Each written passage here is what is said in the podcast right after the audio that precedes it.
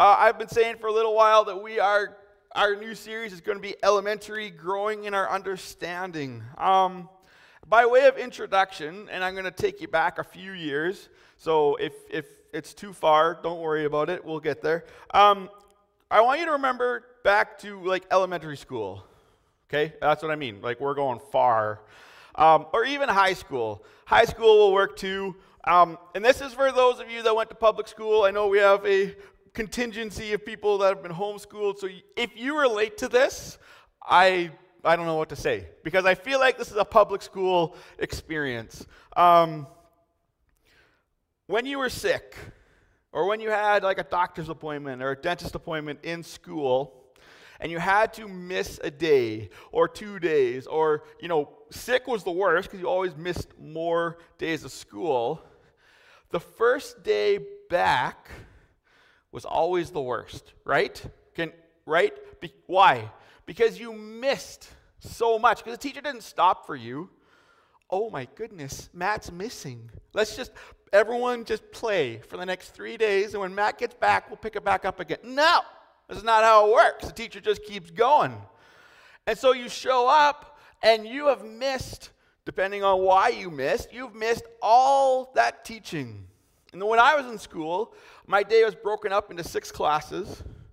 And on that day, there could be anywhere between four and six different subjects or classes. There's six periods there could be anywhere from four to six classes taught in that day. So you miss three days. That's a lot of material. And if anyone else had my luck, more times than not, that's when the teacher started a new section. So you come back and you have to figure out how to do all this work that you have no prior knowledge of. And that got harder and harder the younger you were, right? So for you to jump from you know, you're going doing your grade three, you're going through addition and minusing as review, and then all of a sudden you come back and you're learning about multiplication. What is this x I have in between these numbers? And how does this work? And what have you done, teacher? You have messed with math. Right? You miss those foundational, those building blocks that are so necessary in order for you to continue on.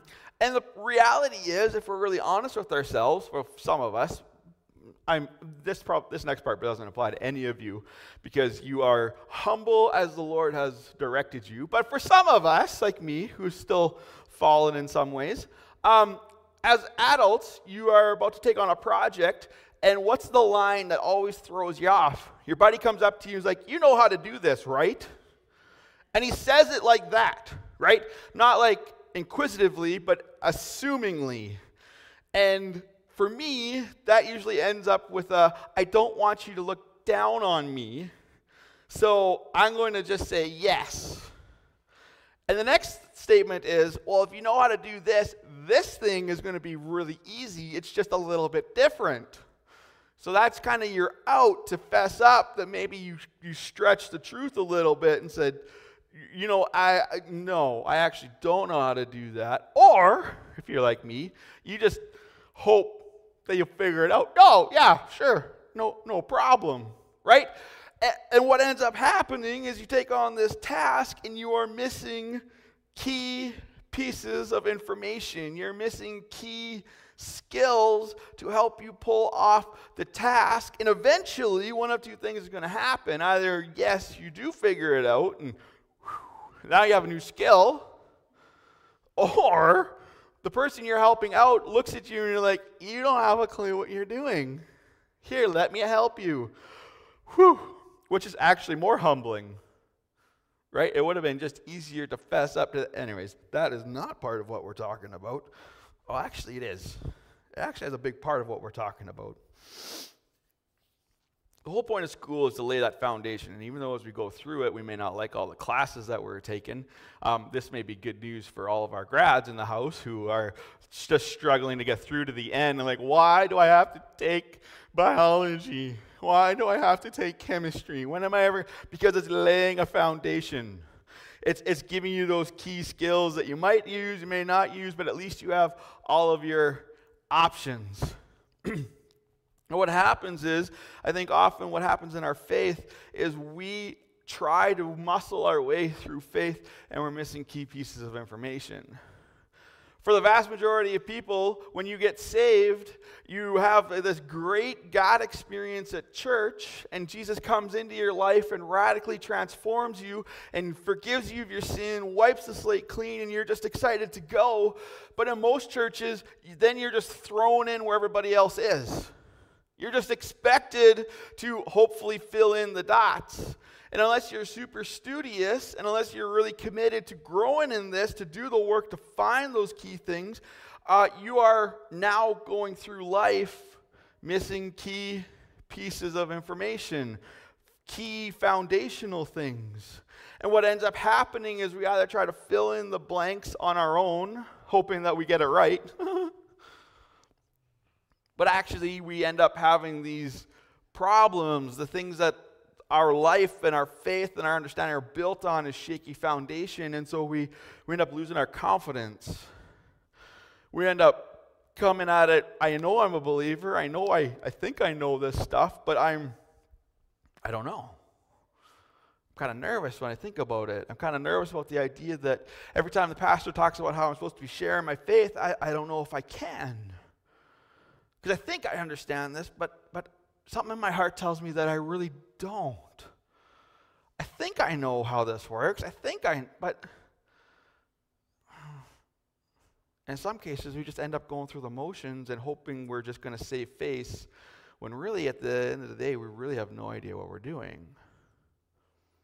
And so, my hope with this series is we're going to go through what the scripture calls the basic things. We're going to go through uh, the foundational things that I and I'm not saying that we're all missing it, but I'm saying that I think some of us are. And my hope is as we go through these foundational things and we unpack these, what Scripture calls the basic things, and when I go share with you what we're going to talk about, you might be like, that's basic? That seems like advanced theology. Well, and that might be part of the problem.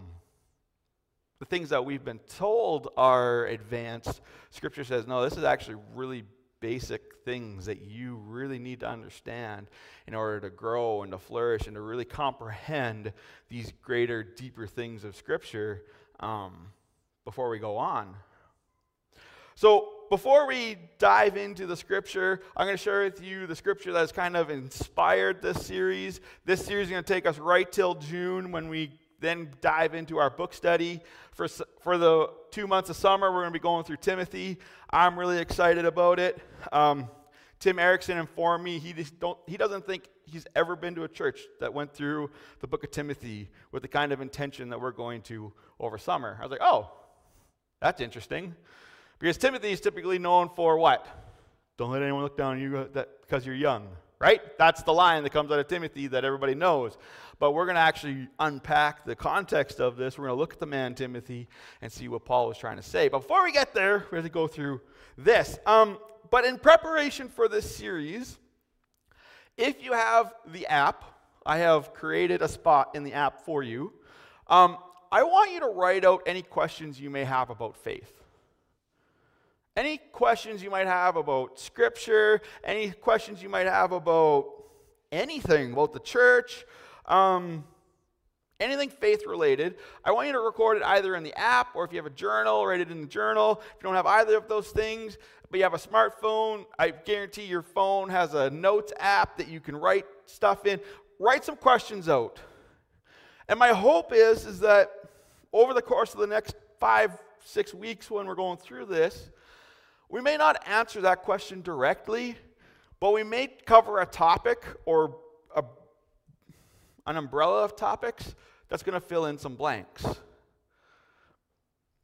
Because if this is foundational stuff, then maybe the things that you're struggling with, and maybe the things you have questions about, you're just missing that piece of the foundation. And when we fill in that spot, when we fill in that hole, my hope is that you will start to understand some of these other, these deeper things. Um, so take some time. You don't have to do it all this morning. But uh, take some time this week and just ask yourself, what are some questions I have? What are some things that I am I'm curious about? And I and maybe maybe as we go through, we'll talk about something that you didn't realize you didn't understand. That's fun.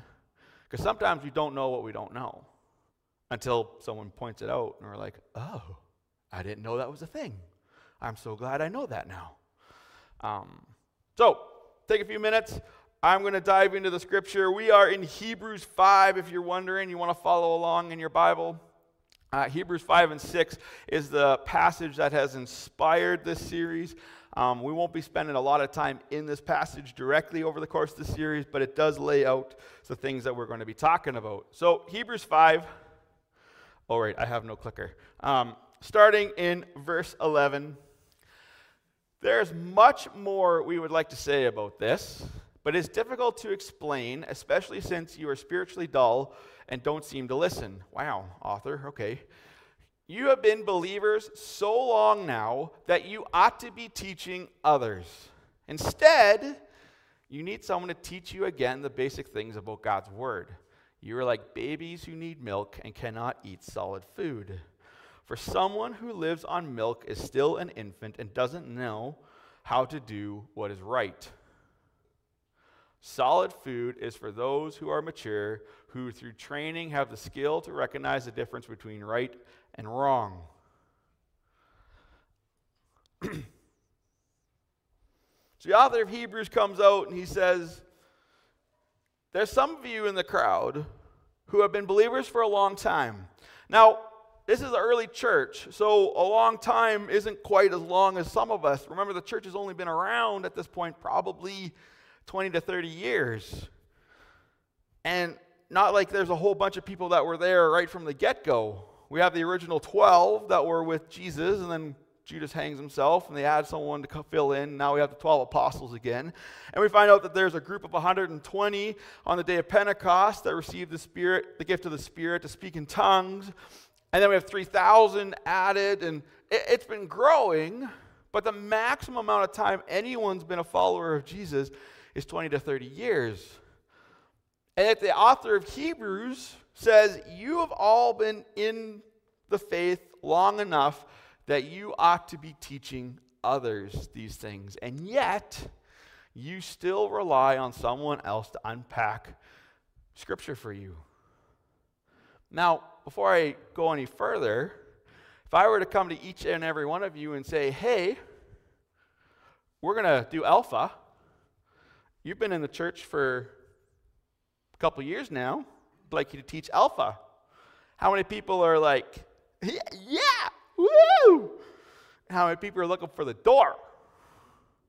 Right? So, but if we're honest with ourselves, and I'm going to kind of do a scan, for the vast majority of people in church this morning, and whoever's in Redvers and whoever's online, I'm going to make the assumption that some of you have been in church for long enough that you probably fall in this category.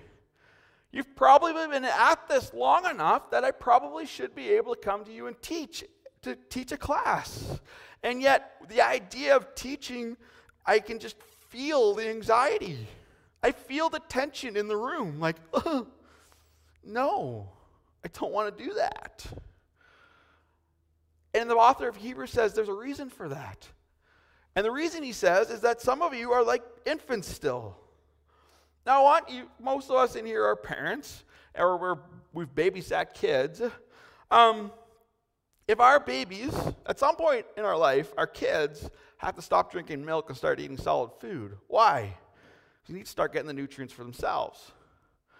Otherwise, they're going to be stunted, right? Well, the author of Hebrews is saying the same thing. Some of you are still infants in the faith. You've never moved past milk. So, what's the milk that he's talking about? Well, how do we get milk? Well, the mom eats solid food, digests it, works it, and turns it into milk. And that's what the pastor does for you every single Sunday. I dive into the Word, I look at the meat of what is going on, and I take it and I unpack it and I study it to the nth degree so I understand it, and I give it to you in a way that is easy to digest. And because of the access of information that we have today, I'm not the only one. You can find pastors on YouTube, you can find pastors on podcasts.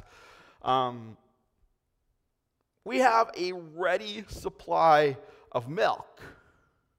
And the problem is, is that if our whole faith is built off of milk, we never really truly grow up. At some point, you have to use the teeth, the spiritual teeth that God has given you, to get into His Word and get the stuff out for yourself. Because, as we've talked about before, there's two layers to God's Word. There's the Logos, which is the general reveal. Everyone can read it. As I read it to you, we all see the words on the page. We all understand it at face value. That's the Logos. But there's a rhema word. There's a personal word in here that God wants to give you each and every day. If we don't get into the God, we don't get into God's word, we don't get the rhema word, we don't get those deeper things that we need. And Jesus even said this in Matthew 4. He said, Man doesn't live on bread alone, but on every word that comes from the mouth of God. Not every word that came, every word that comes insinuating that God is still teaching, God is still speaking, and we need to get into that living, active word that is fresh today. We need to get into the meat of things. And if we don't, whether we want to admit it or not, we stunt our growth. In some ways, it's almost like a gluttony of information. In the same way that if we are gluttonous with food, and God says that as believers we shouldn't be, gluttony is considered, I wouldn't go so far as to say a sin, but it's not something that God looks favorably upon. I think we do this with our faith. We just take in information. We just drink as much spiritual milk as we can, and we get so gluttonous with it, we, but we we don't put it into action, which is where we left off last week. Jesus said, it doesn't matter how much information you take in if you're not willing to put it into action. If you're just taking in spiritual milk like crazy and you're not putting it into act, that is a gluttony of spiritual milk. That is a gluttony of information. And it is causing inactivity within the North American church. You can't just drink, drink, drink, drink and think that's good enough. You need to put it into action. You need to get into the meat of it yourself. Oh, wait, that doesn't work. I'm just going to get rid of it before I do something silly.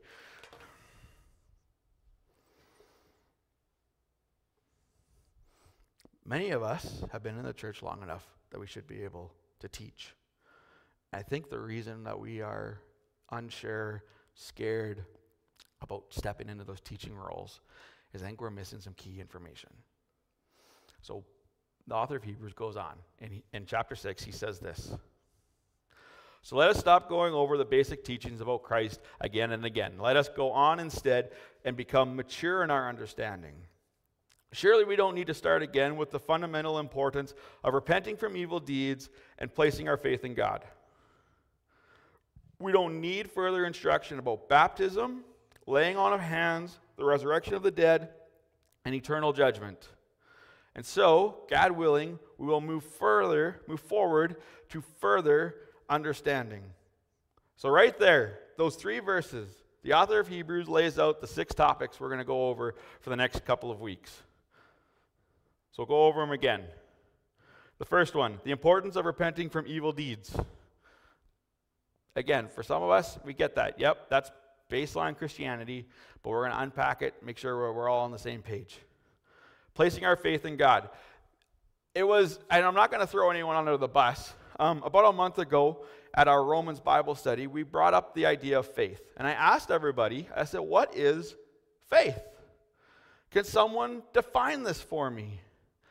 And other than a few who quoted Roman, er, Romans, Hebrews 11 1, if you don't know what Hebrews 11 1 says, you go look for it yourself because I'm not giving you that milk. Go find the meat yourself. Hebrews 11:1 says this is what faith is. But when I pushed further and said, "Can you unpack that for me?" I just got blank stares. Why? Because faith is this word that pops up in the Bible so often. We talk about it in our songs, we talk about it in church, and it's one of these words that gets thrown out so much that we just assume that everyone understands what faith is. And because the general populace assumes it, then we just save face and we do not actually unpack it. We don't do the work because we're like, uh, it's this? Yeah, I'll take that and I'll run with it and hope, uh, hope I'm not wrong. That was the alarm bell. That was like, oh, we really need to do this series. We really need to go back to the basic things. And this is can be humbling for some of us because we think that we've got these advanced ideas. We think that we have these great and if you do, if you understand the basic things and you've gone on to more advanced things, then this is just review for you. We're just going to firm up the foundation. But for some, your foundation's a little shaky. And we need to go over this. The importance of putting our faith in God. Baptism, the laying on of hands, the resurrection of the dead, the eternal judgment one of the things we're going to do, because it's starting to get nice out finally, is we're going to have baptism. Because we're going to take a Sunday and we're going to unpack what baptism is. Uh, again, this is one of these things that we say this is super important for your faith. After you commit your life to Jesus, this is the next step in your faith development. And if you're not baptized, then I really encourage you to do it. But then I say that, we're like, what is that? And why is the pastor dunking that person under the water? Like, what is the point of this? I've been dunked lots. What's the difference? What's the history? What's the scripture? Where, where does this all come from? Laying on of hands, the resurrection of the dead, the eternal judgment. And we got to resurrection and eternal judgment. I'm sitting there, I'm like, ooh, I've talked to some people. They, they would consider that advanced theology. And the author of Hebrews says, no, that's really basic stuff. In fact, it's so basic, I don't even want to go back over it again. We better go over that one.